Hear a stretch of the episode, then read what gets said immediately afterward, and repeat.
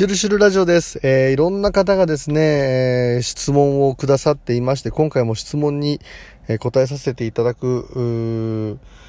形にしたいと思うんですけれどもですね、今回ヨガ M さんからですね、えーいただきました。いつも YouTube と拝見してます。以前より面白さが増して 面白いです。ありがとうございます。私はインターネットの情報の中からピンとくるものを判断して世の中の出来事を判断しています。キックさんはどこから情報を収集しているんですか？キックさんの情報に違和感を感じたことがないので気になりましたということでございます。ヨガ M って言うとね、これ俺、知り合いのヨガ M かな？ヨガで M って言ったら俺の中でもう一人しか、あの、頭に浮かぶ人がいないんですけれども、まあ友人なんですけれどもね、最近は全然会ってないんですけれどもね、以前ですね、あのえーホットヨガスタジオのね、ラバさんでですね、男性のインストラクターがなかなか少ないということで、男性インストラクター、僕がね、えーまあ、結果的に言うとあのーまあ、修行というかな、えーさせていただいて合格してね、3ヶ月か4ヶ月ぐらいかな、もうあの長い研修があってね、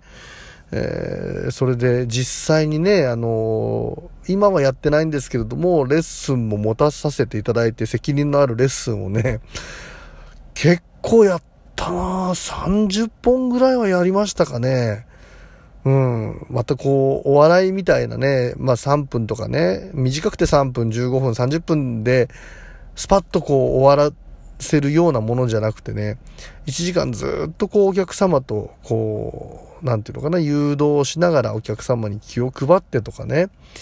えーで、また分かりやすく説明するとか、うんね、左右反転するわけですよ。お客様にとって右手を動かしたいときはね、インストラクターは向かい合ってるわけですから、左手を動かすとかね、そういうね、めちゃくちゃ勉強になったんですよね。で、ヨガが何より好きになったし、うん、チャンスを与えていただいてね、えー、もともとそのインドのアート・オブ・リビングというところにね、こう、連れて行ってくださった、ラバの会長さんがね、あの、ちょっと、ぜひチャレンジしてみなよ、みたいなことでね、えーそこは本当にひいきみたいなものなしで、ね、熱いインストラクターの方に教わって、本当になんかね、こう、青春が戻ってきた感じでしたよね。仲間がたくさんできて。女の子がやっぱりすごく多かったんですけれどもね、男のお友達も、えーできてね。で、みんなで日々汗を流して、ホットヨガの研修ですから、ホットになれなきゃいけないっていう部分もあってね、多い時は1日1時間の研修、こう4本ぐらいやったりしましたもんね、ホットで。うーん、なんかね、めちゃくちゃいい体験になってたな、あの時俺。うん、やっぱり汗出るし、毒素が抜けるし、で、前回のね、配信でも話したんですけれども、ESP がやっぱりすごく強まってね、野菜が美味しかったりとかね、こう、ちょっとした風の音とか遠くの音まで聞こえるようになったりとか、もっと言うと人が何を考えているかみたいなこともね、こう受け取るようなテレパシックな力が非常に強まったりとかしてね、素晴らしい体験でしたね。うん。たまに聞く音楽とかがね、なんかね、あの研修の、研修した時ね、もうフラフラになったりとか、フラフラになったりっていうか、本当やっぱ汗かいて、あ疲れたっていうような状態の中でね、で、スパッとこう聞くような音楽っていうのがね、いかに大事かっていう、音楽ってね、本当音の、ただの音を楽しむってだけじゃなくて、エネルギーをそのままもらえるっていう部分がやっぱりあるよね。うん。音って、なんかこう数に置き換えられるとか言うけども、数字とかね。で、数字に置き換えられるっていうことはもうこう波長だったりとかね。えーなんか目に見えない存在とか、それからこう霊体になってるような人が、あ何かをこう伝えたいときにね、それが数字だったりとか音だったりとかね、そういうものに置き換えるとね、こう、わかりやすいっていうようなものがあるらしいんですよね。うん、音楽っていうのはもうこう宇宙の法則から成り立ってるものであるなんていうことも言いますけれどもね、音楽って本当大事でこうパワーチャージできるもんなんだなって普段からどういうの聞くものかやっぱりパワーがあるもの聞かないとなとかね、うん、まあ話は本当にね ちょっと脱線してますけれども、その中でヨガ M っていうやつがね、もう本当にこいつはまっすぐなやつで、最初なんかね、うん。なんかこう、飛んでるやつがいるなみたいな感覚がさばけてるし、ちょっとこう、海外っぽいっっていうのかな？雰囲気もなんかこうあったりして、で、話してても実にサバサバ、シンプルにね、物事をこう、ズバッと言ったりするところがあってね。で、性格良くてさ、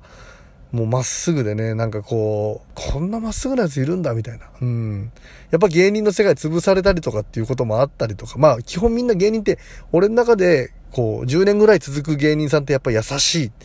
優しい人の集まりだっていうのはあるけれども、その中でやっぱりね、こう、いろんな戦いがあったりとかね、足引っ張ったりとか変な噂を流したりとかね。まあどの世界でもあると思うんですけれどもね。うん、で、そこでまたこうへこたれてるぐらいだったらやっていけないしね。でもね、そのヨガ M に会った時にね、こんなストレートな人がいるんだなって、ちょっとこう、芸人の世界の中で偏りすぎて、えー価値観とかね、いろんなものが固まってた自分っていうのがね、なんか、うん、俺の中では芸人の世界の純度が上がってってるような気がしたんだけれどもね。それの良し悪しっていうのかな、やっぱりこういうストレートな感覚とか、ね、あの、ピュアな部分って忘れちゃいけねえなっていう、うん。ね、女の子なんだけども、すっごいね、こう、いいやつで、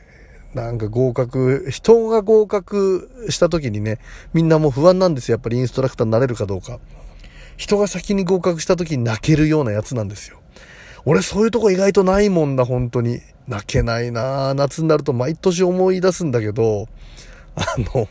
甲子園目指してっていうかね、一応高校野球僕やってたからね、で、補欠でどうしようもないやつだったんですけれどもね、あの、あのね、あこれ前にここで話したことあるっけかな。たまたま、うん、ちょっと、もう17、8だったかな。高校の時にもかかわらず、ちょっとその当時気になっているっていうか、遊んでた年上の女性がいて、もう不良学生だよね。あの、部活に行ってきますって言いながら家を出て、そのままその、あの、お姉さんの家に行ってたんだよね、俺。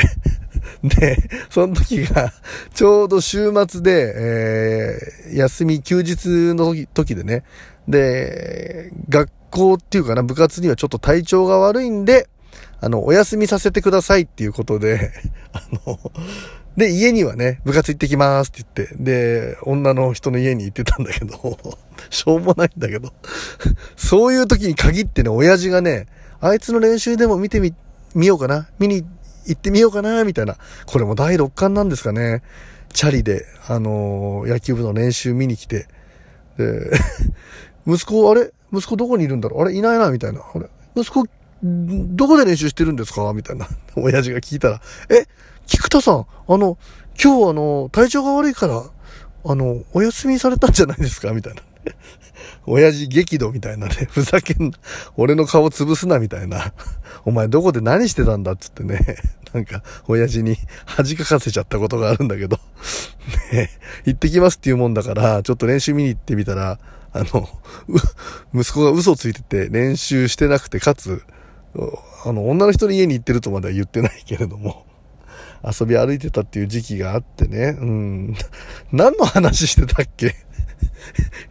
何の話してたっけ？あ、そうそうそうそう。で、甲子園、一応高校野球だから、まあ、鼻から俺なんか行けるわけねえだろって思ってたんだけど、だってもう東海大菅生とかさ、帝京とかとさ、あの、もう体違うんだもん。もうみんなおじさんに見えた。あの、東海大菅生とか、あの、強豪校のさ、体、大人に見えるんだよね。未だに俺、甲子園見てて、まあ、今年残念ながら夏の甲子園ね、中止になっちゃったけれども、甲子園見るとなんかたくましいじゃん、みんな。大人に見えるもんね。年上に見える。俺40歳なのに。うん。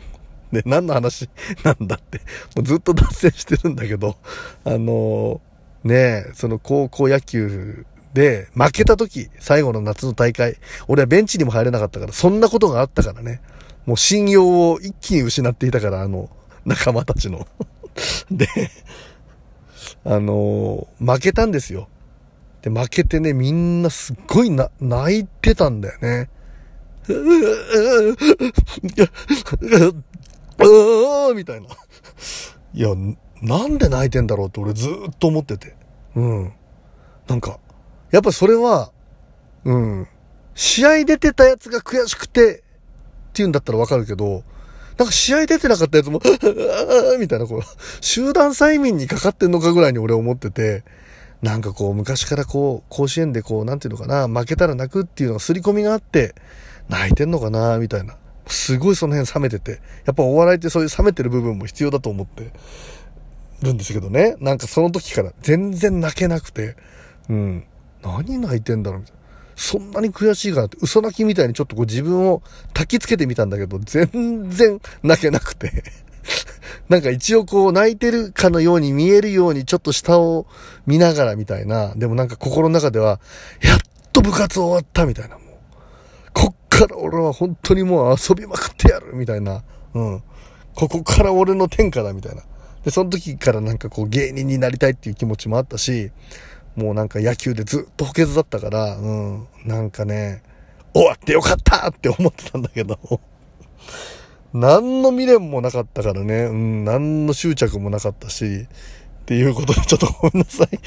時間が来ちゃったんですけどね、そのヨガ M っていう人のために泣けるような友達をね、ヨガで得れたっていうことでね、情報はですね、あの、ムーの世界とかやってますからね、周りに情報通の方もいますしね、もう確かな情報を、やっぱりこう、編集される方ってね、えー、非常に確かな情報をこうチョイスするのがね、